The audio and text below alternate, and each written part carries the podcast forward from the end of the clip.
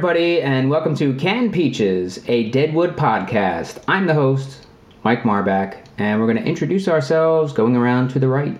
Uh, Rob O'Neill. Dan Corkery. Yeah, that is the three of us here talking about this episode. Hopefully, we'll be joined by a couple people uh, in coming episodes. Uh, we have all seen the seen the show, uh, so we're going to be talking about this as uh, as new as we can. Uh, we are going to do what we can to avoid any spoilery sort of um, uh, comments throughout. Uh, really doing what we can to make this uh, a beginner journey for anyone that maybe is watching Deadwood for the first time uh, as well.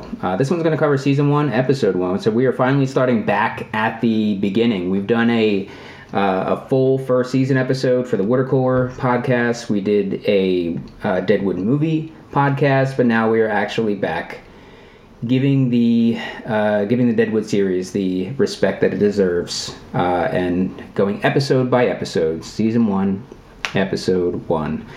All right, uh, so let's just start with some first impressions of of this pilot. Uh, Dan, any thoughts? I mean, I try to put myself as somebody who's now seen it three plus times. Yeah. Uh, m- my most recent like uh, rewatch, or it was actually a re-listen because I was uh, doing something that I couldn't be watching it. But uh, I tried to put myself in the head of somebody who's watching it for the first time, and it was just so good. I don't know. It was awesome. it was great. Like, that's the only thing I have to say. It's really, really great, and. I could see if somebody's new to it, just it catching them off guard, just because the writing is so different from everything mm-hmm. else. And I think we talked to one of the earlier ones, comparing it to other stuff that we're watching, whether it be like this last Game of Thrones season or something like that. It's just so the words per minute, mm-hmm. but also like the complexity of the dialogue and the sort Yeah. of musicality of different characters and stuff. It's crazy. Yeah, sure, Rob. As someone who's, uh, instead of putting myself in the shoes of someone who's seeing it for the first time, rewatching it, did you guys notice like a dip in quality in the pilot episode versus the rest of the series? Like it's a little grainy and a little like it doesn't. It's interesting because it doesn't feel like they're there yet. Yeah, you know. It's grainy. Well, I again I listened to it this last time, Oh, so I okay. didn't see it. Couldn't Yeah. The audio mixing I thought was excellent. yeah, but yeah, it's directed by Walter Hill, so maybe that's part of the difference. Okay. Does he suck? Do we hate him? No, he's a great. He's He's a, known for his graininess. No, he's he's a great filmmaker. He did The Warriors and um, Oh. The Driver. Okay. Um, but he's one of those like HBO usually gets like the a big director to direct the pilot episode, Right. Mhm. like how Martin Scorsese did Vinyl and Boardwalk Empire. Um, this is like what Walter Hill was the one like okay he's going to do the pilot, but it feels a little. It was interesting. The pilot episode feels a little different to me than the rest of the series, but it's still really good and the writing's really good. And I love the first scene. I love the opening scene of the series. Yeah. It's just fun to watch in and of itself. Yeah. Yeah. Uh, yeah. Again, I've seen this multiple times, so I I can't necessarily look at it through fresh eyes as much as I I, I, I would try because I'm quite biased. It is one of my favorite shows of all time. But yeah, I do recognize uh, that kind of dip in quality, Rob, that you're talking about. Uh, as far as the overall episode goes, each time, each time, like even though I know what's coming, it still holds my attention, and uh, from moment to moment, uh, still like captivated uh, through through as Dan was saying the the dialogue uh, the there isn't too much action in this episode but when it happens it's it's quick it's dirty and uh, it just pulls you in and, and, and holds you down. What point did in the pilot do you guys feel like because this is not a typical western, obviously, but what was there a point in the pilot where you was it from the very beginning or was there because I have a, like a couple moments where I was like the first time I watched it because I'm a newcomer relatively to watching the series where I was like, oh, this is not a regular western. Do you guys have a moment in it, or we can just go through the show? where it's just not a regular where you Where I'm just like, this is something more.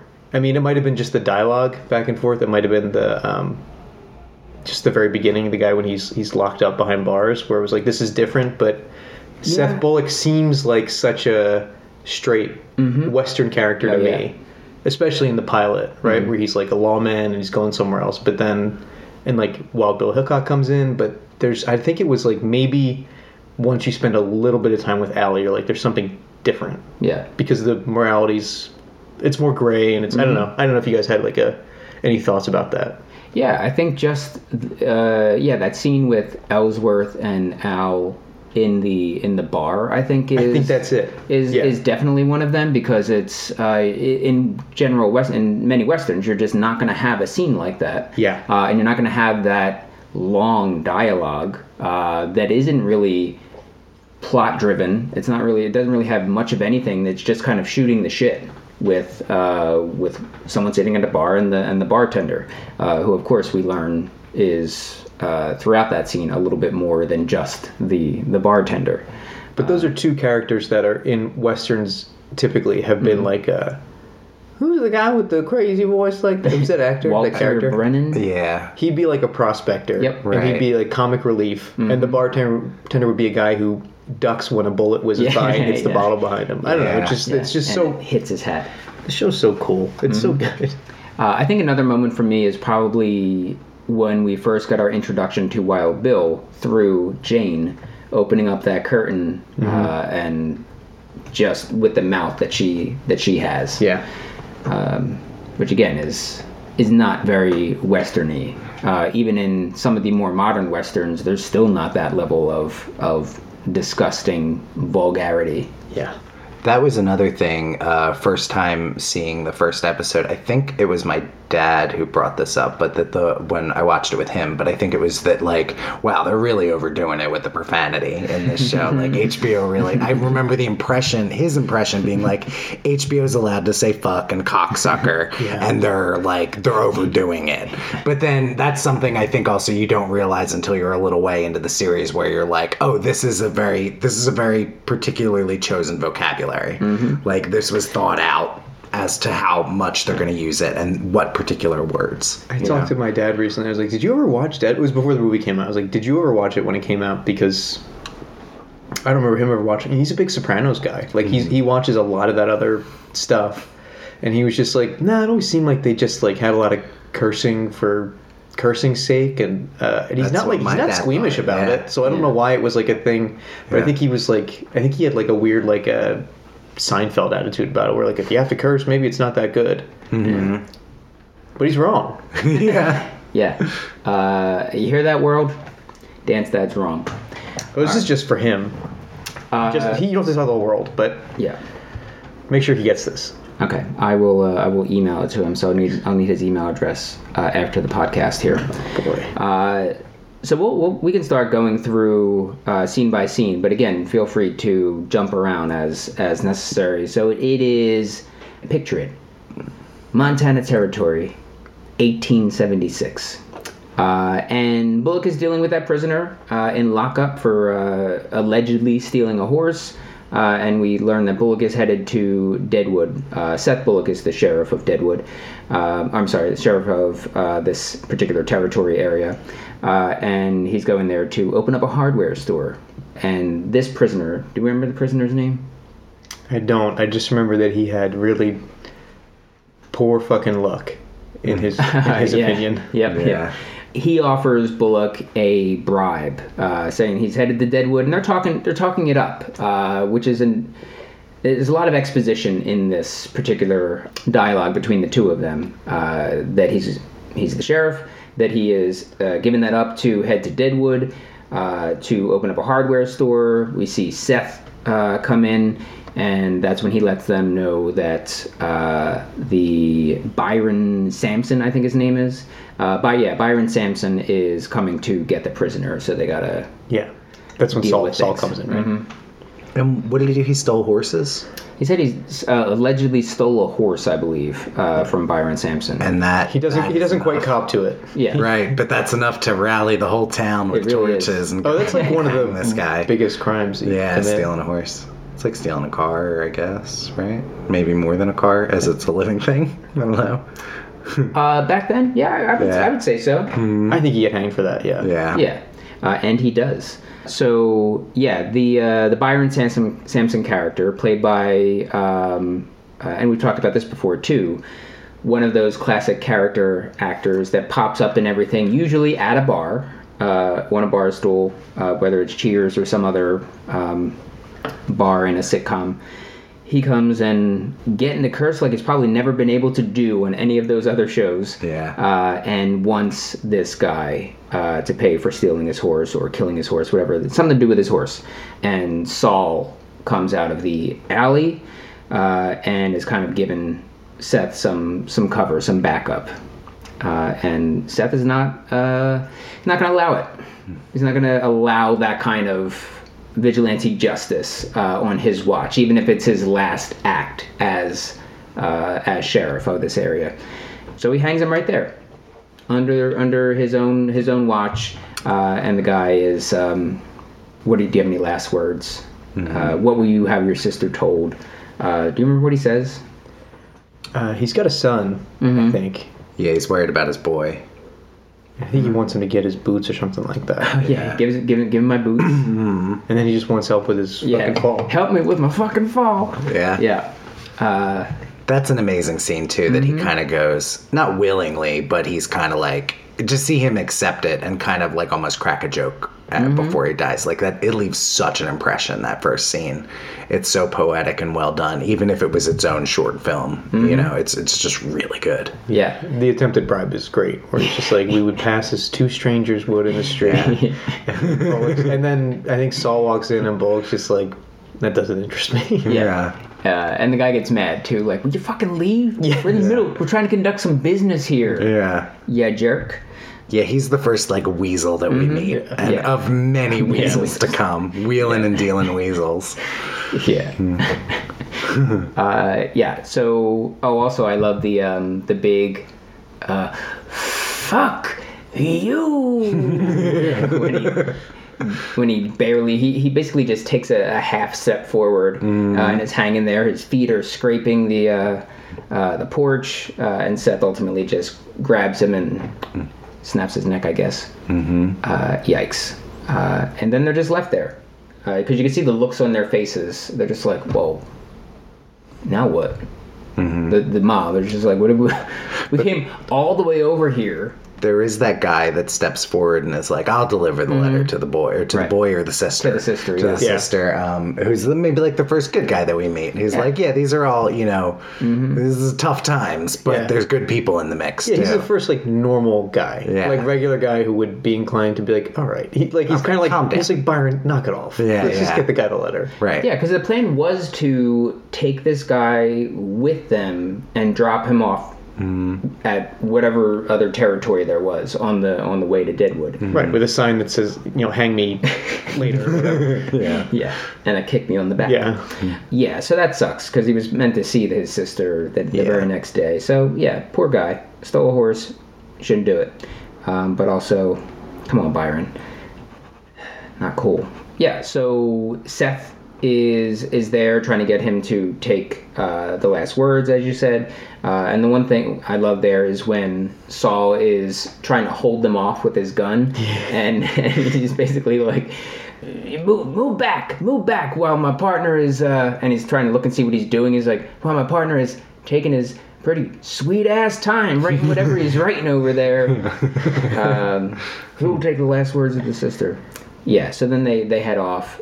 Uh, Seth is kind of hanging on back, Marty McFly style, uh, and gun pointing at them, so he didn't get shot in the back.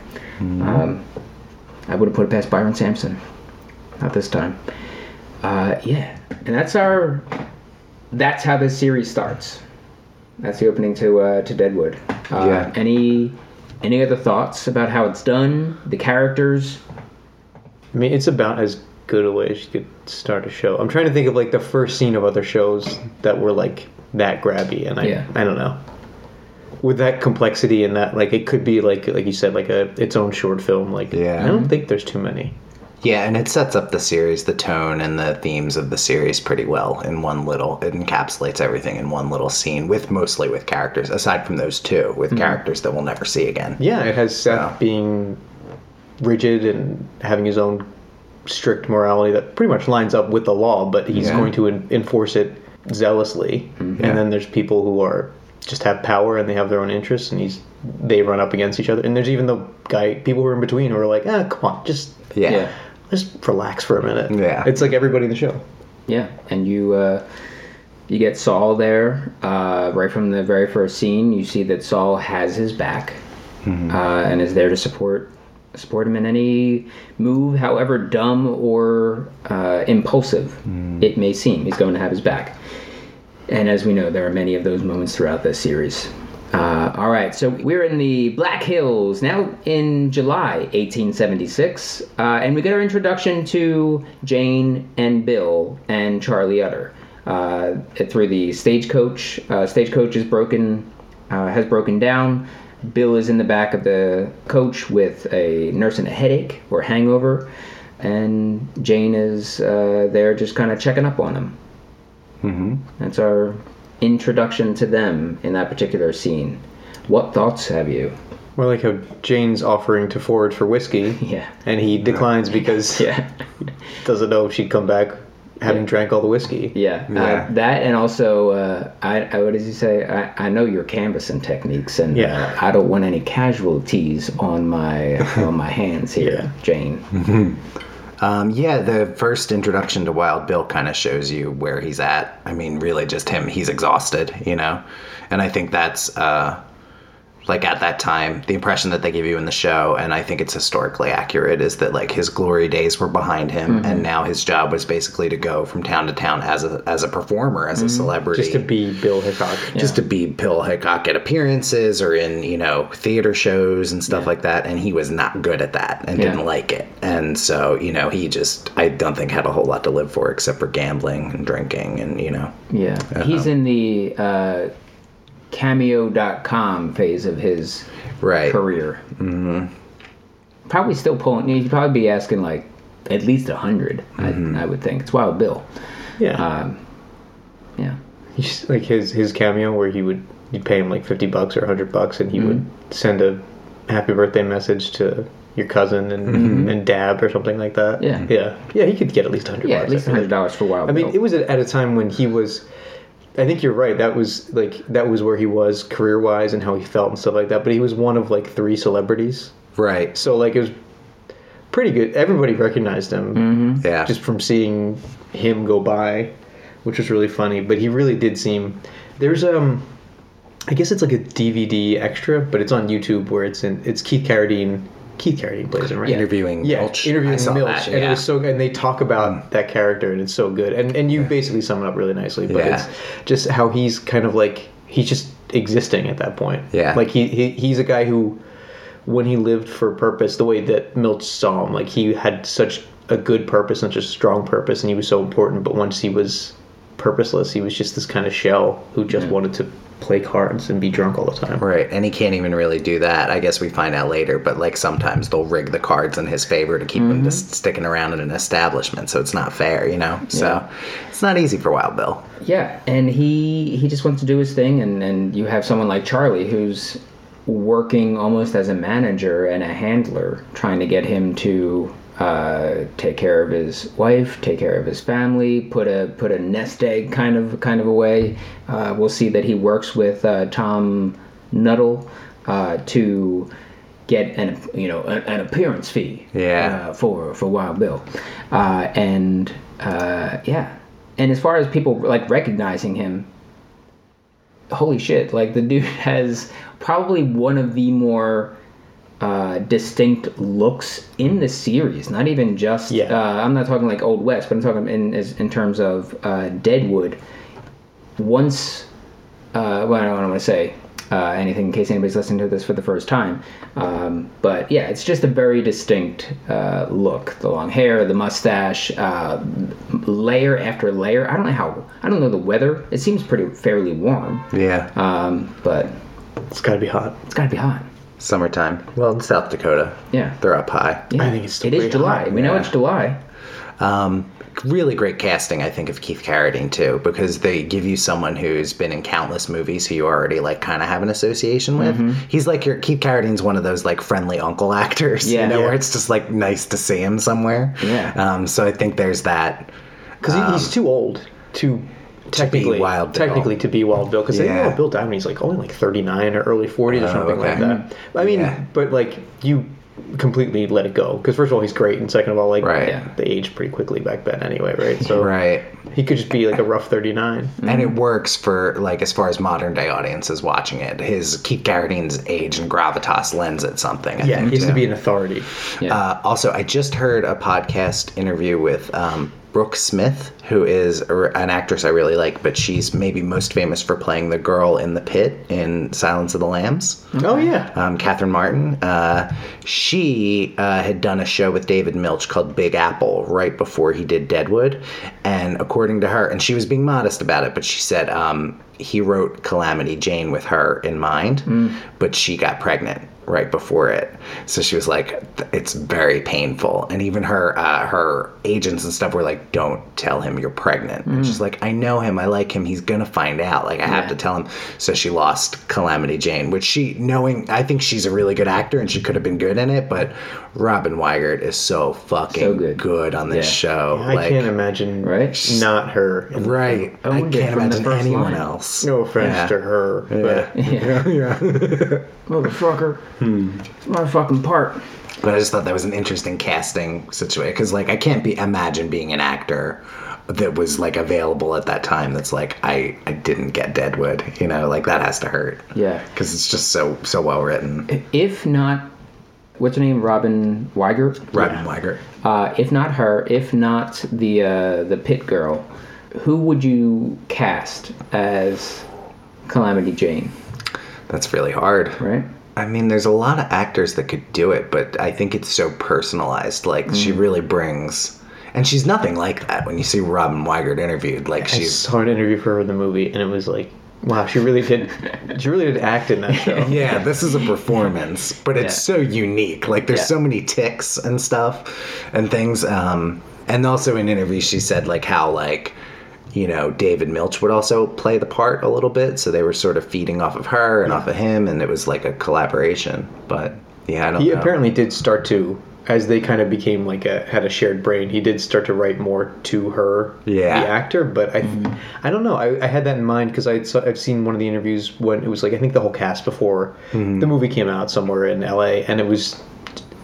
She seems fully formed as a character. I feel like the Robin Weigert would say no, but like from scene one, Yeah, she's exactly from scene one. She's exactly as she is, and Yeah, so, she she specific. feels like she found it, and she feels like she got better, but like, it's really really good. yeah. So we have uh, Seth arriving. Saul is already there. Uh, Saul is setting up his lot, the hardware lot, uh, with Dan for ten dollars a day. Uh, get it over to the. Uh, I'm sorry, twenty dollars a day. Get it over to the uh, to the Gem.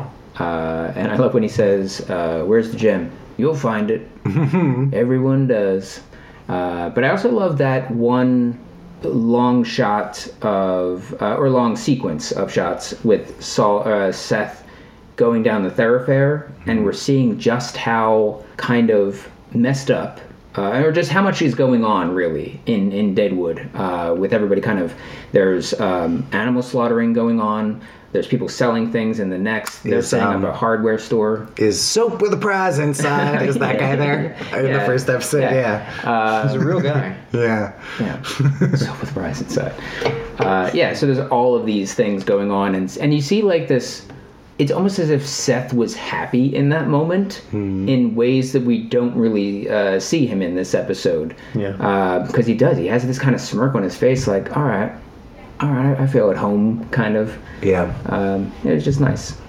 Then we go to the gem, uh, where we have that scene we were discussing with uh, with Ellsworth, where he says, uh, "Is it true that you were descended from the uh, British nobility?" yeah, I'm descended from all them fucking cocksuckers. yeah, so they just have their their their conversation before there's a, a gunshot, which we'll we'll get to. But any thoughts of, of that particular scene that we haven't already discussed? Is that the scene where Ellsworth has the line where he says he's fucked his life up worse than hammered shit, but he stands here beholden to no human Beholden to no- cocksucker? yep. Yeah, Yeah. that is such a great line. He's got a couple right in that Yeah. conversation. Swearengen, I don't trust you as far as I can throw you. Boy, do I enjoy the way you lie. Hmm. Yeah, there's something about. I mean, without like spoiling the whole series and character arcs and stuff like that. There's something so nice about their interaction, where it's like a pretty. They really just understand each other, mm-hmm. and it's so cool to see it. Them just like he's like, all right, yeah, sounds good to me. Yeah. And Swearengen likes him. He's he's a guy who is out there to make his money, Mm-hmm. not mess up anything for anybody else. Mm-hmm. He's the perfect kind of. He's exactly who he wants in Deadwood. and give it right to Al. Yep. and that's the, the Start best and of also person. start a line of credit. Yeah, yeah, Yeah. exactly. Uh, Five hundred dollars for Mr. Ellsworth, and that is a gunshot, and uh, it's coming from upstairs. It's a Derringer, uh, and we go up, and Trixie, who we meet, uh, one of the uh, sex workers uh, at the Gem. Uh, Trixie got uh, Trixie shot a guy for kind of getting getting rough with her, uh, and then they're just kind of cleaning up that mess. Uh, the doc comes in and is dealing with uh, dealing with that too. Doc is fascinated by the guy not being dead. Yeah, I really thought the Doc was going to be a twisted weirdo character just Grave based on that robber. scene. Mm-hmm. Yeah, just because I mean, and I guess Yeah. he, he is because He like is. it's just what doctors were. But Yeah. his his fascination and like trying to poke stuff through the mm-hmm. wound and be like, wow, he's not he's not quite dead yet. It's yeah, crazy. A very Qyburn like character. Uh, Yeah. Qyburn from from Game of Thrones. he looks almost to camera and is like, Wu's pigs won't care. yeah, mm-hmm. yeah. It won't matter. to Yeah, those it's funny that he's not a creep. I think a lesser Yeah. writer would have done that, would have made him mm-hmm. just like a really like you know he's in it for sick thrills or something, mm-hmm. but he's in it for the greater good. He wants to mm-hmm. learn. He was just morbidly fascinated, which is supposedly one of those like real stories out of Deadwood. Is that there was a guy who had got shot in the head and he lived for a long time, and the the doctor was fascinated by it.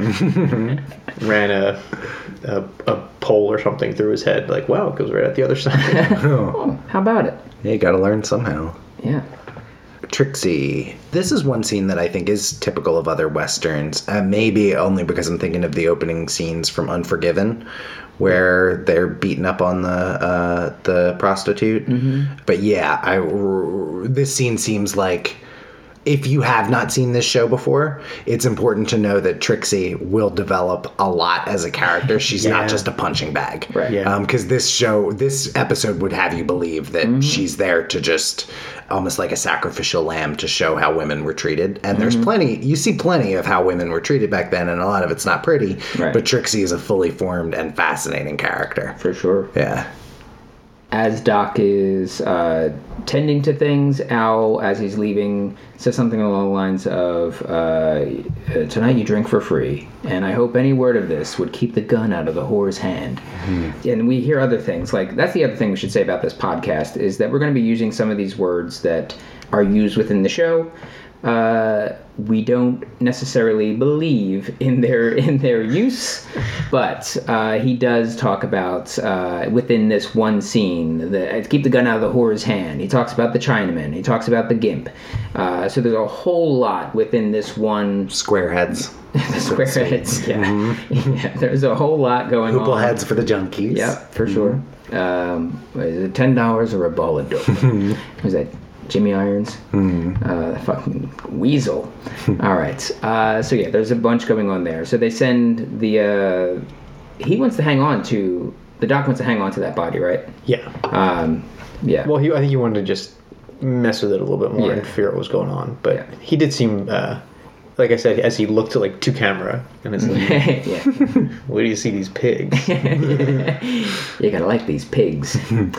All right. Uh, so Bill, uh, Charlie Utter, and Jane are tr- still trying to make their may- make their way uh, to to camp, uh, and Jane gets eyes on that family that's headed back to Minnesota. we're going to minnesota going back to Minnesota.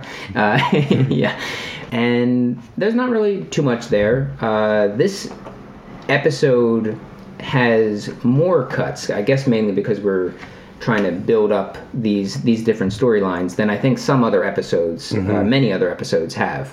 Uh, so there's just some really quick.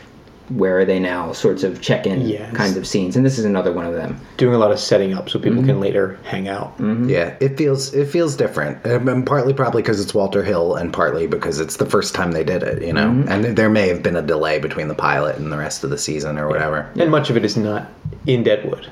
Like it opens Right. not in Deadwood, and Yeah. they're all outside of Deadwood trying to get everybody into Deadwood. Yeah. Mm-hmm. Uh, then we are at the hardware store lot, uh, and one of those other character actors that you find on bar stools and sitcoms is yelling about uh, Seth and Saul taking too long to unload their their wares at the at the docks area, uh, and gets him gets himself a commode for here's a commode for your trouble. Um, you think I'm gonna pay for that? Nah, it's free from Seth and Bullock hardware store as soon as we have our lot. Uh, yeah, just another quick scene, kind of setting things up, seeing where uh, where we're at, where we're going. And it sets up the Saul and Seth dynamic because Seth has no patience for people like that and would tear them down Yeah. instantly. But Saul is like, no, no, you, you sweet talk them, you glad hand them. Mm-hmm. So, Yeah. Al and Trixie, that's one of those uh, kind of punching bag scenes for sure. Yeah. Uh, boot to the neck, on the ground. Either way this comes out, we'll only have to do it once. Uh, just nasty. Uh, which is another thing. Like, that's the. the Al Swearengen is a very complex character uh, that definitely develops through this show. it changes through this show. This is one setup for how Al could possibly Yes. be as it goes along that I think they back away from for sure. and I'm okay with that. Oh, This is sure. Al being Yeah. a villain, Yeah. as he is for most of the, at least the first season. Yeah. yeah. uh, nobody likes it. We take no pleasure in watching that scene. And there's also like the, it's it's doubly sad because Trixie. It, I think her line is like, "All right, do what you got to do." Like it's a routine thing. It just shows how ingrained it is in Yeah. that relationship and that line of work. It's it's bad. Yeah. But Yes. their their relationship ends up being much different than what we see in this scene. Mm-hmm. Yeah. Yeah. Because she does she has far worse transgressions that she doesn't pay for as, Yeah, as much, you know, as against Al. So Yeah, Yeah. yeah. It's uh, you make a really good point, Rob. With just like she winds up being an incredibly well-rounded character, and like, Yeah. maybe on some days viewing the show, maybe my favorite character in the show. She's Yeah. just like really good. Yeah. All right, so uh, we then go to Wild Bill and Charlie Utter at the hotel with uh, with E.B. Farnum. Uh, we're there with Farnum, the another weasel, and uh, it is from the from the first handshake. Uh, Charlie Utter says, uh, "You got some mighty clammy hands there, partner." uh, and he says, "What does he say? Uh, yeah, clammy hands running my uh, have the curse with uh, cl- my family's cursed with clammy hands or something like that." Yeah, it's a long line of Yeah. weasels begetting weasels. Yeah. And Just Utter can like look at him and assess that I can tell you that you have disgusting wet, cold hands, Yeah, and I, I will be fine. yeah. Yeah. They want uh, Bill and Utter want separate rooms, but there's there's only the one room. He's, uh, Eb says that he can arrange it, and this is something that doesn't quite get a reaction from from them. But like Eb, not a bad joke. Uh, so he says, uh, "I can't arrange it now, but I can buy it tomorrow, uh, unless you were to kill a guest." And he like looks for a reaction from them and does it again. He's like, "Okay, fine." Um, it's not bad, not bad joke, Farnum. Uh, any other thoughts on uh, the first experience with Farnum? Oh, it, th- this episode doesn't get into it enough. How great Farnum is. Yeah. I think his his best scenes are to come. Yeah, I mean he's great. He has Yeah. he has later on in the episode he does have a, a nice little scene where he's like uh, I don't know, just being a weasel. Yeah. But yeah, there's so much more. I don't think he has any. He doesn't have any monologues this episode, does he? No. Yeah. No.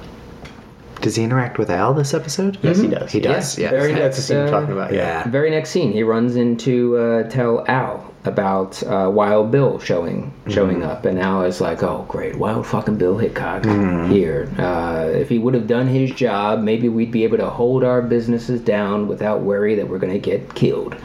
Um, yeah. And then in that scene, also, they're they're all just kind of working out the details of setting up um, the dude, as they as they call him. Um, what is his name again? Brom. Brom. Garret. Brom Garret. Yes. Uh, so they're working on the details of setting setting him up. Okay, you go and get Tim Driscoll. You come back here. Make sure that so and so sees you. All those all those things. So The dude is waiting for him, and he get has a whiskey, and he asked if he was drinking it or if he was sipping it. yeah. He was sipping it. Yeah, and they're like, ha ha ha ha. Of course he is. Uh, then we go to the hardware store, hardware tent. where uh, Saul is trying to hype up Seth uh, to get ready for this opening, uh, and Seth is just like, "Why? Like, why are we here? Why are we doing this? What's going on?" He's It like, makes you wonder why Seth agreed to move to Deadwood in the first place. He's like, mumbling, like, we right. have.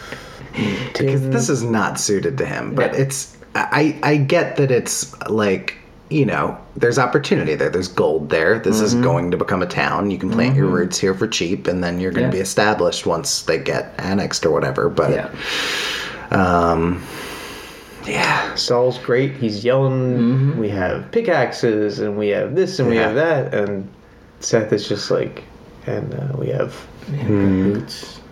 Boots, and Boots here. We got boots. We got boots here. Gotten at our own peril. Uh, for for you, the consumer. Uh, yeah. So they're just going through that. It's another another quick scene. Uh, Al is now downstairs with uh, with Brom, the New York dude, uh, and he speaking of the whiskey and, and sipping, he, he turns to him, and I didn't even pick up on this until this fourth viewing of this episode in the matter of probably the same number of months. Uh, and he says, uh, "Can you see a finish to that?" Uh, and then the one shot that he's drinking, so he just can you see a finish to that? Uh, yeah, and Al acting as if the dude was wasting his time. Uh, and now the gold is going to Farnum, so he's acting like while he was out doing, looking around and not at the bar to work on this this deal that Al says he's been working on, things may have gone to shit. We may have lost this gold claim to E.B. Farnum. Um, little does the dude know, they're all fucking playing him. yeah. It's you can't tell yet if you've watched this for the first time. Yeah. that. Yeah, it's hard to tell what's going on Mm-hmm. in this show. Like this is a show that a lot of like the plot, you know, when this when things are unfolding, you're like, wait, what? What just happened? I have no idea what they were talking about. Yeah. But it will become so clear as the show goes on. Mm-hmm. Yeah. Um, yeah. Um, so yeah, they're trying to con the dude into buying a gold claim that they think is worth nothing. Yeah. Uh, Bill is at the number 10 saloon with Tom Nuttall. Uh, Merrick busts in uh, uh, into the conversation uh, that they're, they're having there. And Jack McCall has his moment where he says something along the lines of, I'm going to say something. Uh, I will. Sh- I promise. After I said this, I will shut up. I will not say another word for the rest of the night. Not impressed. And like talking about Wild Bill. it's like, shut the fuck up, Jack McCall. not impressed, and I'm gonna beat him at poker a whole bunch. Yeah. Uh, and Bill Bill wants to play some poker. Yeah, I did like Bill in this uh, in this scene too. Uh, or I like Bill in this scene, but uh, Tom Nuttall too. I think they set him up to be a just pretty good character Yeah. uh, throughout this uh, this this scene here, and saying like, I I know who you are. I don't want to draw attention to it, um, but I would like to buy you a drink. Uh, and on the opposite end, you have Merrick, who was just like, oh, you know, if I may, um, yeah, uh, yeah, just busting into things.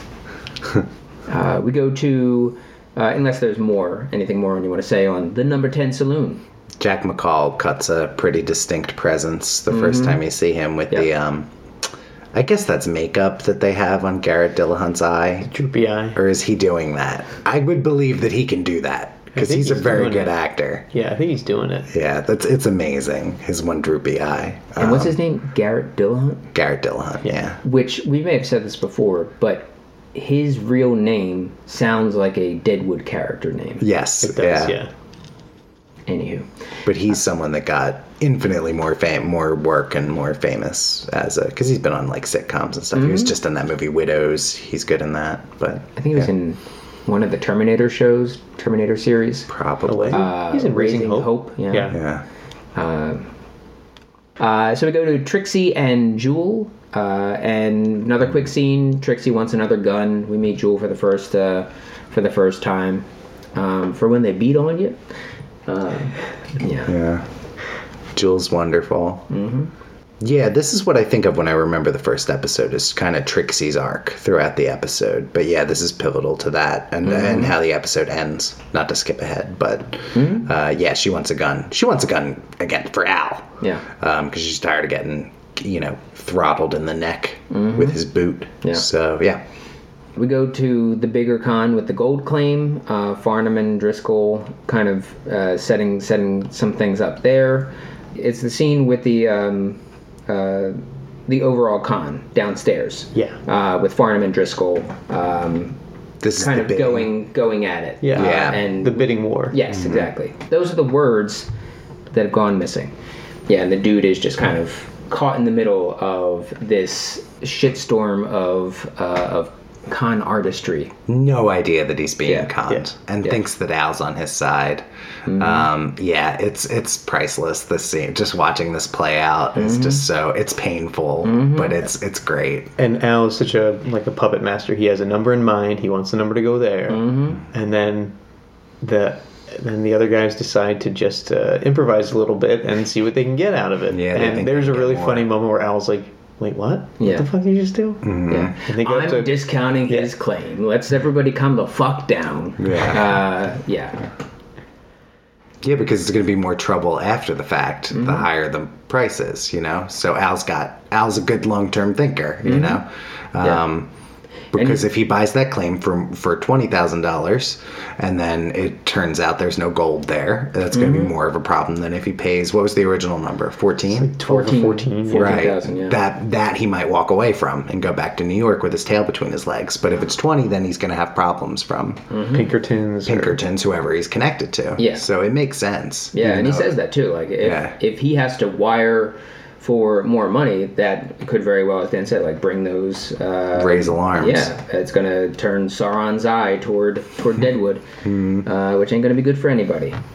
Uh, yeah, so they spit shake on the on twenty thousand dollars uh, for this for this gold claim, and everybody's happy. Um, Brom is just except- so tickled by Oh, it. he really is. Yeah. They spit in their hand. Yes. Yeah, so Roma, neat. spit in your hand, and I'll spit in my hand, and then we'll shake hands. We just did the deal. Yeah. W- Is it um who actually owns this claim? Does Farnum actually own the claim? I think it's Driscoll, doesn't he? Driscoll I think actually he owns does the actually claim. own the claim. Yeah. Okay. I'm just wondering who bought the claim in the first place. Yeah, If it this was from the get go. It's actually decided. still not clear to me because Yeah. it seems that really it's Swearengen's call whatever happens to the claim, right? right. Yes. So you would think Swearingen owned it, but he might have just have so much power that he said to Driscoll, "Here's what we're going to do. You're gonna your claim is useless. We're going to actually make some money from it. You're going to get twenty percent of this play that I have." Yes. But I think Driscoll does own the claim. Yeah. Driscoll owns the claim, but he hasn't. Okay. I'm just wondering. I have a question about how. How, who's looked at the claim? Because you know, Yeah. it would. I don't They know. seem to have made a decision about the claim. before maybe like researching Yeah. very well uh, about its value. Yeah. That's all I'm saying. So that's what I'm just a little confused Yeah. about. Well, within this episode, they've said that uh, the dude Brom has Mm-hmm. has gone out and looked, and that Dan also, I believe, has has gone out and, and looked at some things. Right. And he showed him a nice piece of gold Yeah. that he found. Yeah, with four more just like it. Yeah. Yeah. Brom holds it out. He's like, "Look, there's here's gold here. Put your fucking Put hand your down." fucking hand away. Yeah. fucking idiot. Uh, yeah. Um, yeah. All right. Uh, so let me go to Charlie uh, playing manager with Tom Nuttall back at the Number Ten Saloon. Uh, and uh, uh, what if we make some sort of arrangement where he's just here, you pay him money, and it's exclusive where he's only coming to your to your saloon. So he offers him like fifty bucks or so. Um, Tom Nuttall says, yeah, that whole if he makes it uh, his place to play, he'll give him fifty dollars. Uh, but they do have like a little bit of a back and forth uh, where you just see Charlie genuinely care about the welfare of Wild Bill Hickok. So there's a definite relationship between the two of them. Yeah, when you first see Charlie, you don't know if he's going to be some kind of like a hanger on who's trying to like make his bones off of Al, but like he seems to be doing all this work and doing all this hustling just to make sure that Bill is okay. Mm-hmm. Mm-hmm. Yeah, he's his manager, a de facto manager at least. Yeah. Yep. Yeah, and then what part would you say if he is playing that where does Jane fit into things? She was like a deputy to Bill. Okay. I think in real life. Um, I for, I don't I know I've read like the Calamity Jane Wikipedia page. I know she rode with Custer, um, but I forget how she ended up with Bill. But I think she was basically like his right hand, his right hand gal, right? Am I wrong think so. Yeah. I mean, Yeah. in the show, it seems like a mix of her often having like use herself and like being a part of their kind of system, but it also seems like she's so incapacitated some of the times that she's Yeah. like um that if Charlie is managing and taking care of Bill, she's like, "Do you ever play video games with your younger brother and then just like not have the controller plugged in?" and they're like, "I'm playing too," and it does seem like she's a little bit like that, where she's like, "I'm helping too. I'm getting whiskey." And It's like, great, you go look for whiskey. Right, that is kind of how the show. whiskey. I think in real life though, Jane was also a. I think she was also a celebrity. Yeah, I think she was later in life. I don't think she was at this point. Oh, okay, got But she did just definitely become a celebrity later. Got but she did. She was like a scout and mm-hmm. stuff like that, wasn't Yeah. she? With Custer and all mm-hmm. that stuff. Yeah. Which she does make reference to in the show, right? Yes. Yeah. Because yeah, She she hates him. Custer. Yeah, he was. Yeah. He was a son of a bitch. Yeah. yeah. Uh, so Alma, we meet Alma, Alma Garret, uh, Brom's wife. Uh, we see her. We're introduced to her for the first time, I believe. Getting, she's getting her fix. Yeah. Uh, what, is, what is it that she's dripping in? Laudanum. Laudanum. Yeah. Laudanum. I believe it's a mix of uh, heroin and alcohol. Aw. Heroin tincture. Uh, so yeah, she's uh, eye dropping this into her uh, Could be Glass wrong. of water. water. Yeah. Let's just say that it's that. yeah. it's it's sounds delicious. opium of some kind. Yeah. Yeah. Uh, and the dude comes up, and we basically have that, uh, which we've already discussed with the spit shakes. And uh, do they wash their hands afterwards too? Uh, we own a gold claim. Uh, and he's just so excited, and he just got duped. Yeah. Um, but he doesn't know it.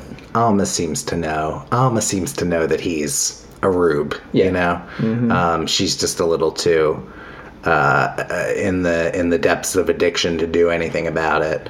Um, and he's her husband. But uh, yeah, things uh, like Trixie. Alma's another character that will end up. Um, Kicking ass and chewing bubble gum, and they haven't invented bubble gum yet. um, if That's what, she has her to do. That's what she has to do. Laudanum. Yeah. Mhm. Yeah. yeah. Uh, Yeah, for now she's just kind of like uh, looking at him in a way is like, all right, she seems smarter than him, but then she's also just looking out the window the whole time, Yeah. seeing if anybody's there so she can be addicted to laudanum. Yeah. Yeah. She seems very out of her element here, at first, in the first episode at least. Yeah. Uh, we see a quick scene of that uh, abuser getting fed to Wu's pigs, and then we see Driscoll and Al. We have that scene where he's talking to him like uh, Driscoll thinks like he just made everybody rich, uh, made everybody six thousand more dollars uh, than they expected to make. Um, so what's thirty percent of um, twenty thousand? Uh, what's thirty percent of fourteen thousand? No one told you, to, you know, no one told you to do that.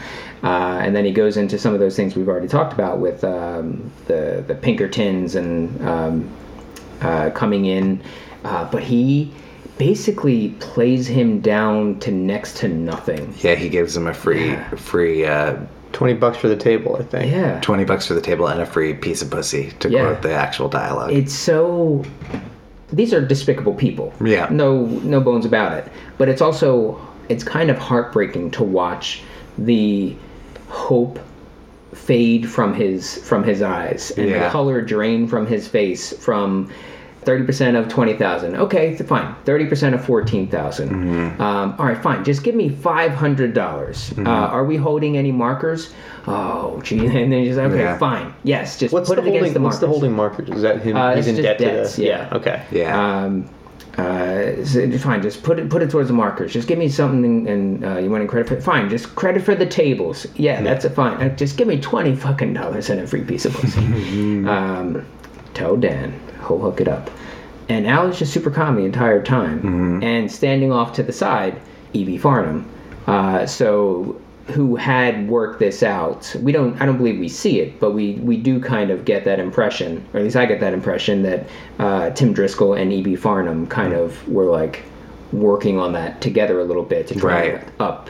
Because as soon as O'Driscoll leaves, EB sells him down the river, and he's Yeah. like, "I was just as shocked as you were, Yeah. Al." Yeah, uh, and Driscoll kind of gives him a little what for as he's leaving. Yeah, thanks for stepping in for the right, you know, on the right Yeah. side of justice here. Um, you, you deaf dumb bastard. Yeah. So then we get to uh, we get introduced to Pastor Smith, I think his name is Reverend. Reverend Smith, uh, at the hardware store where he's just watching their their goods. Uh, we learn that Seth is born in Canada, Saul was born in Austria, and they met uh, when they were like 16 or so years old and have been together ever since.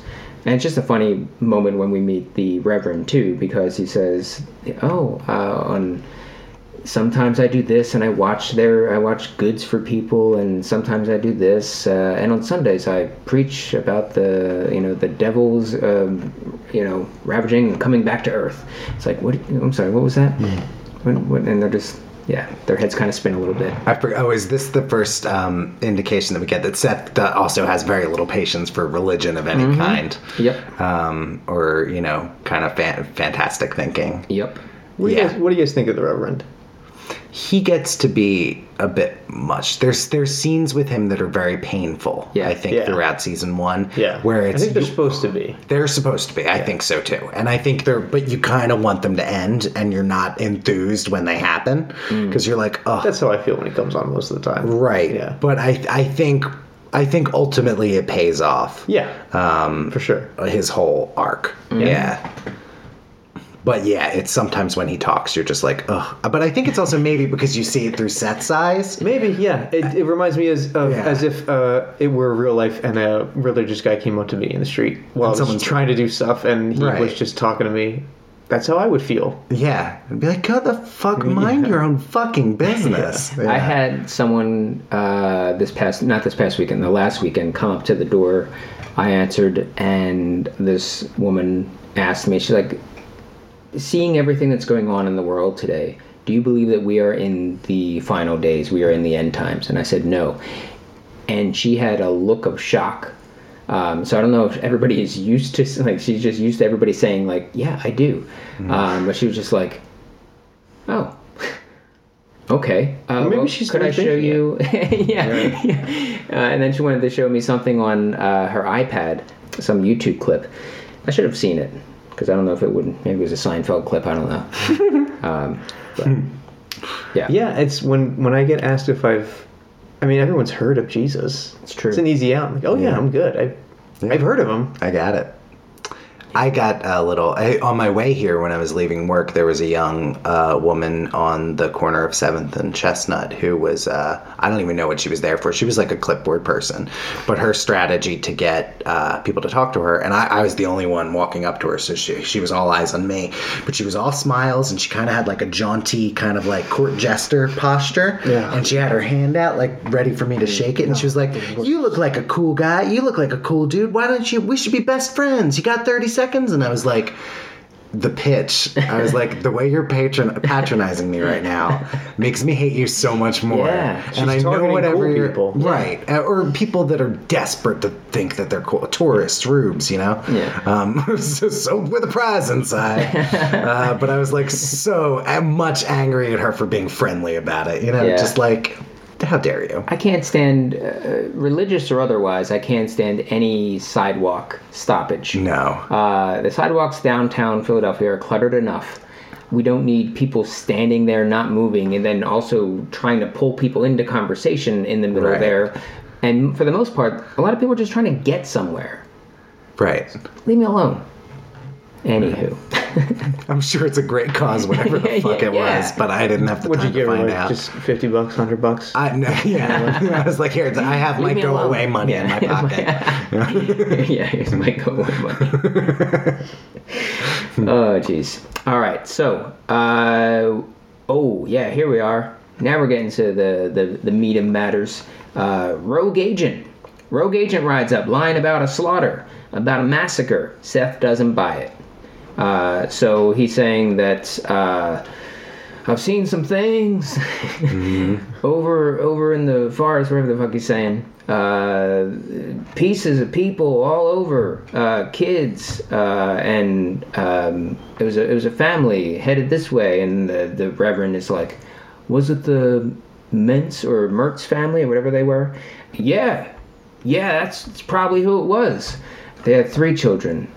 I don't know, maybe. And so there, this Seth is watching this all take place, and he's just like, all right, Bullshit meters Yeah. going high. Yeah. Yeah. I mean, this guy's going. He's trying to just like plant the seed of like, I saw this crazy thing that happened. I don't know, and then he's going to disappear, right? Yeah. Like his plan is to maybe if he can get a free drink out of it or something like that from somebody, but otherwise his job is to be like, I don't know, did you hear this thing happen? And then just Yeah. kind of like disappear. yeah, And blame He- it on on uh, Native Americans. Yeah. Yeah. And he just has the worst fucking luck because he says it in front of Seth. yeah. He says it in front of Seth. He says it in front of uh, the Reverend, who you know, once there's some specifics that are starting to get put to things, and this guy doesn't really know how many people there's uh, any kind of questions he he can't answer. Although that's fair because if he was just riding by and saw a family massacred and Mm-hmm. one child is missing, he wouldn't know that there was, you know. Mm-hmm. So Uh, so yeah, Seth doesn't doesn't buy it. Uh, we go to Jack and uh, the coward Jack McCall uh, and Bill. Uh, things are getting a little tense, and as many times as, I've seen this interaction between the two of them, I'm still not exactly sure why. Do you remember what was what was happening here between the, two of them? between two of them. Yeah, they're playing cards, and he says that he would have done something, but I can't remember. Uh, I don't know exactly what the issue was between the two of them. I don't know. I know later there's a perceived insult, but I don't even think it's happened yet. I think Jack is just really uptight, and Bill also doesn't like losing. I yeah, I think Jack has like a, a boner for Bill, and his way to deal with it is to prod him and mm. try and make himself seem somewhat superior. Like I'm not, you know, you're not better than me. You mm. know, I think that's that's what it is. So he keeps like poking him, and this mm. is the first stages of it, and it'll get worse. Yeah. So, uh, yeah. There is that one line I like where he says, uh, Jack McCall says, How stupid do you think I am? I don't know. I just met you. Um, yeah. Uh, we go to Bullock, Saul, and Bill, kind of pushing this rogue agent on his uh, uh, road agent on his on his story. Merrick joins in for some reason, so they're talking about this guy is, as we've said, just trying to. I want to plant some seeds and get the fuck out. But everybody is just like, hey, you need a drink. Why don't you come here? Hey, everybody, you say there's a slaughter? Mm-hmm. There's a massacre over And he here? does in front of the Bleeding Heart Reverend, mm-hmm. the former lawman who Yep. was like really not feeling like doing the tedious work of being a salesman that night, mm-hmm. and then the newspaper guy who can't keep his mouth shut at all. Yeah. Uh, so they are pushing this guy. I ain't fucking going back out there. I just came from there. I'm, I'm comfortable. I'm, I'm here. I'm sitting. Uh, and guy's like, Bill just stands up. Ride out. Ride out. We'll, we'll, we'll go with you. Yeah, and then Wild Bill Hickok happens to be there. Which And Charlie hears yeah. it, so Wild Bill hears it. Yeah. Right. Uh, Who would be the modern day equivalent Yeah. of like a Wild Bill that's like, I don't know, I guess there isn't one. The Navy SEAL that shot Osama bin Laden. it just happens to be in the bar and he's like, we better go take a look. Yeah. uh, Gerard Butler. uh, yeah, and then Merrick is, there and it's just like, yeah, and I'll ride too. it's like, all right, I guess. Can I come? yeah. Might there be a horse for me? Uh, so yeah, Merrick joins in, just want parting to be a part of this, what he is probably going to write about and hear about and um, be part of a legend.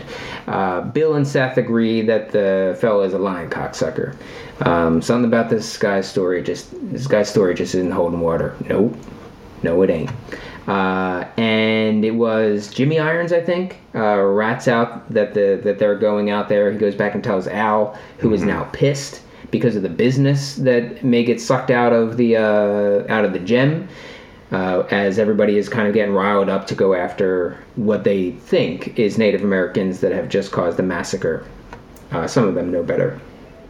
So Al goes down and uh, uh, gives this uh, speech about waiting until the next day.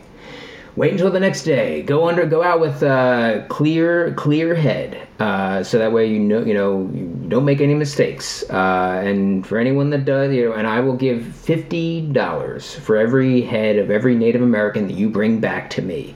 Uh, next round is on the house, and as he's walking away. And Pussy's half price for the next 15 hmm. minutes. Yeah. And that's like the Oscar speech of this, or the hmm. Emmy speech of this episode. Like Yeah. that's, I feel like the the centerpiece of like, hmm. all right, we got our pilot, we're establishing things. Ian McShane's gonna deliver this speech that's gonna solidify, mm-hmm. like this is the show you're gonna be watching. Yeah. Uh, right before this, he also says to Dan that he wants Tim Driscoll seen to. And Dan says something along the lines of, I'd pay Peg Trixie to cause more trouble than I would Tim Driscoll. Uh, which could speak to what you were saying, Rob. Dan knows that Trixie got a gun. Yeah. Yeah. uh, and Al just kind of doesn't really pay it any any mind um, in that moment, at least. He also punches Johnny in the face uh, for coming up basically as soon as he heard. Yeah. Uh, he, But it should have come up sooner. yeah. Uh, I don't know. It was, it was, it was pretty quick. And No, it was literally as soon as he found out about it. yeah. But it still could have been. Yeah, he could. he, he he should have known. He shouldn't have had to have been told. He should have just sensed it and gone up the steps, according to Al. Al leads in a way where, like, if you work for Al, sometimes you may get punched in the face. And Yeah. Just stay on your toes. Yeah, and I love when Dan uh, Dan Dority is leaving, and he's just like, he's got a lot on his mind, Johnny. Yeah, uh, it really is that kind of. It's it's a work hazard that you may just get punched in the face, as you were saying. All right, so yeah, Pussy's half price for the next fifteen minutes, uh, and Jane comes in and is looking for so people to, to ride out. And uh, what's this about people not wait until morning? Well, what's the fucking rush? what's the fucking rush? Uh, I guess I'll go. Only a person with balls. Yeah. So I don't. I don't drink where I'm the only one. Oh, with yeah, right, yeah. Yeah. Uh, Which gets a good reaction from the crowd. Yeah. Yeah, it's pretty funny. We're not getting up. It's they, pretty funny. yeah, she's got a good point. It's pretty, pretty. Uh, she's got some good material. Uh, and as she's leaving, another one of my favorite lines of the way that it just mixes the different uh, moments in this show, and with E. McShane's delivery uh, as she's leaving, let her go. She ain't taking any business with her. Hey, uh, don't forget to kill Tim, Dris- Tim Driscoll, huh? just like as he's walking away. Also, why does Tim Driscoll have to die? Because he knows things. I think that's the only reason. Uh, well, I think it's for crossing out. Uh, Okay. But also just because, yeah, he he knows he's a loose end, and he's not Right. one that seemingly, I guess, is in his pocket as as tightly as maybe Farnum is. Got you. I think Al foresees that he's going to be a pain in the ass about not getting the money. right. So who knows what that would mean? Got If it. that means threatening to run his mouth at some point. So just Right. Be done Take care of him now. Yeah, because he talked him down thousands and thousands of Yeah. dollars. Mm-hmm. Uh, and he was pretty mad when he left Yeah. and running his mouth off when he left. Right. Yeah. Okay. That makes sense. Cleaning up that loose end. Uh, so they're out there. They find uh, find this family. Uh, they find the little girl. Uh, we know uh, from because we've seen her earlier in the episode, and she's at the time she's kind of being a little, little chewed on by wolves, uh, or at least licked by wolves. It's- the wolves are in the area and are kind of nipping at her heels. Um, they grab her. They take her to. Uh, they kind of meet on the way back with uh, Jane on one of the trails. Hand her off to Jane. Carries her. They go back to uh, go back to camp. I think that's interesting that they hand her to Jane too. That it's like the gender norms of the time. It's like, oh, there's a woman. yeah. We give her to someone maternal. You know. I think that's an. I, th- I think that's interesting. Yeah.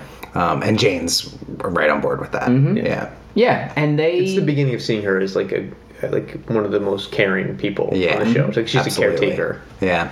Yeah, and right from the first glances, Jane sees them, as we, we mentioned earlier in the podcast, I think. Um, but Sophia and this little girl, who will be named Sophia, spoiler, and Jane kind of exchange glances and little smiles uh, in there. So we see a, a quick connection there uh, with them. Uh, yeah, so then there is the uh, the dude. Uh, Brom is getting ready uh, for his uh, for for going out to reconnoiter the claim uh, that he's just bought uh, with Dan. And Alma just doesn't want to have to deal with him at all. Uh, so he he's he looks good. He's he's all done up, and she's just acting like she's sleeping the entire time. Alma's over it. Yeah, Yeah. yeah. Uh, Ellsworth and Trixie have a moment, which is just, um, you know, I'll pay you just to listen, which is more, I think it's more or less what he's saying. And uh, Yeah. get you, get off, you, uh, you don't have to do anything, but just get something, whatever you want to get off your chest, you can get off your chest. And she says something along the lines of, uh, Ellsworth, thanks, but you pay no attention to what's on my chest. Something uh, Trixie like there. Tim Driscoll gets killed pretty quickly, opens up the door. Oh, what's he's like, oh, what's all this then? And uh, quiet Tim, boom, dead. And we hand the kid off to the doc. Merrick is falling, basically falling off his horse. Doc, Doc, goes banging on the door. Uh, he comes out, tries to grab her. Jane freaks out. You wait one fucking minute. Coming with you. Uh, and then they have to deal with the uh, road agent. So there's uh, Seth and Bill kind of confronting, confronting him. So there's a there's a lot right before that final scene. Uh, what thoughts? We're gonna say what happens with the road agent. Yeah, I mean, he he confronts him, and they're basically like, "Store doesn't really line up," and he's like, "Yes, it does. yeah, I'm gonna leave now because I'm super tired, yeah. and I told you the truth about everything, so I get to go." Mm-hmm. And they say, "Wait right there," and then they both draw. They all all three of them draw, I guess. He reaches for his gun, and the other two draw, and we don't know who who hits him, but Seth assumes it's the, guy, the most famous, like fastest gunslinger Yeah. in Yeah. the country. Was that you or me, Montana? Might want to be on you, Wild Bill. Yeah. He also asks him like, uh, Wild Bill says to Saul, I think, like, what kind of, uh, how good of a shot is your friend? I don't feel qualified to say. I believe Saul says. Uh, Yeah, and this is the first instance. The episode closes with Seth also delivering justice, but this time in a lawless town where there is no due process. So they kind of they can kind of make that snap decision and be like, "All right, this guy's full of shit. Best to take him out." yeah. There's also something very funny. I think I noticed in the scene the last I watched it, where I guess uh, Brom and Dan are going out to assess the claim at the same time. Yeah. and there's a little sort of at the bottom of the screen. I think almost looking out the window, and they kind of are like standing there, like, all right, I guess they shot that guy. Mm-hmm. And you see Brom kind of be like, all right, I think we are going this way, and they just kind of like walk off. Uh, there's also in that same moment where he's got his uh, his pan for um, uh, what do you call it? Pan and gold. Pan and gold. Yeah, I guess. Uh, his pan for gold. What do you call it? um, pan for gold. Uh, and he shows it to, to Dan, and Dan's like gives him a thumbs up, like Very good yeah, pan. good, it's good pan, good pan you got there. Um, He's sort of like the kid that you, the little brother that you let Yes. mash the controller. Yeah. Look at me. Yeah. yeah. Uh, I'm a prospector. Yeah. yeah. Uh, and then we end with Al and Trixie.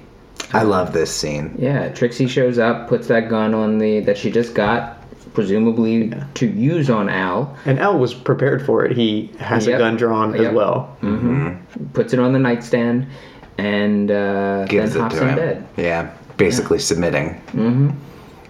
Again, if you haven't seen the whole series, that feels like Just a seems like letdown this cycle her. of abuse Right. happening. um, which is point, poignant, I think, but uh, there's a lot more. It's I think I think having seen the whole series, going back to that scene has a certain resonance that it may not if you're just seeing it for the first time. Yeah. Yeah, but it's it's pretty beautifully beautifully done. And that's the that's the episode. Uh, who do you believe won the episode? I'd say uh, Sophia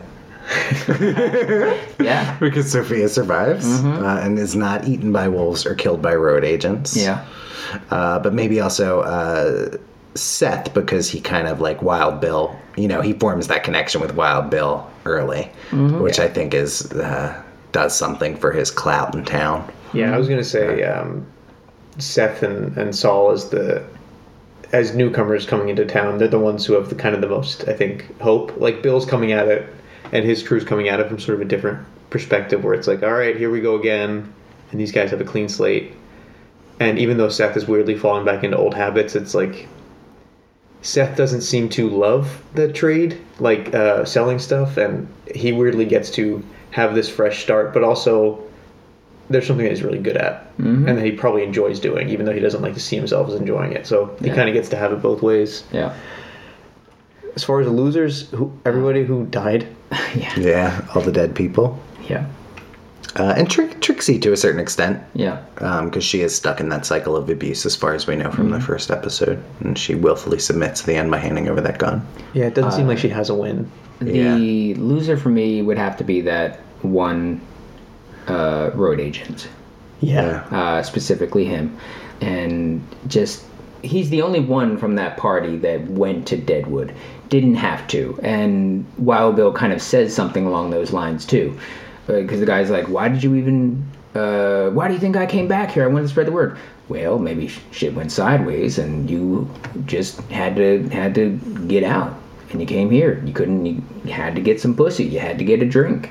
Um, so this guy's uh, got a little too little too cocky uh, and ran into the wrong people on the wrong day. Uh, and my winner is I'm going to say my winner is uh, the owner proprietor of the number ten saloon, Tom Nuttall um, because he probably loses a lot of business to the gem because he doesn't have some of the things that that, that establishment has. Uh, at- but now he has a centerpiece uh, for his business and a draw, a celebrity draw for his uh, for his uh, for his saloon. So I think that's pretty cool. In Wild Bill Hickok. Yeah. Any other thoughts? no, No? No. Cool. Then I would say before we get to a very quick round of plugs, that we are going to continue going through the episodes uh, throughout the entire series over the course of, uh, we'll probably wrap up by 2023 at this rate.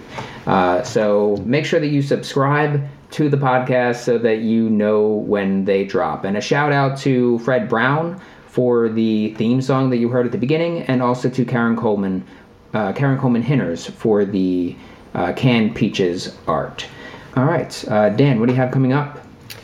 Uh, Rob and I have uh, improv, depending on when this comes out, at Philly Improv Theater on Monday nights at 9. It's called Bat Stevens. It's two of us and two more people, and two more people and one more person would make seven people, right? Yep. That's about how many. Ooh, seven Yeah. people. Seven whole people. That must be a pretty good show. And we have that. We need to be there in eight minutes. yeah. For call time. No, we. Oh, yeah, we do. Mm-hmm. Well, So that's what we've got going on. Uh, same thing. Bat Stevens, I think, is all I got going on right now. Um, yeah, that's about it. Cool. And this is Mike. Uh, you can follow me on all the things at Mike Marback, and you can check out Not Yet Rated, an improvised action movie, July 5th and July 6th at 8 p.m. We'll be doing a uh, star-spangled action film uh, in uh, inspired by the uh, the 4th of July. Uh, so think uh, Die Hard, Olympus Has Fallen, those types of things. It's going to be a uh, pretty good time I'll be there too. and Dan will be there too. All right. Uh, thank you all uh, for being here, and thank you all for listening. Bye. Nice.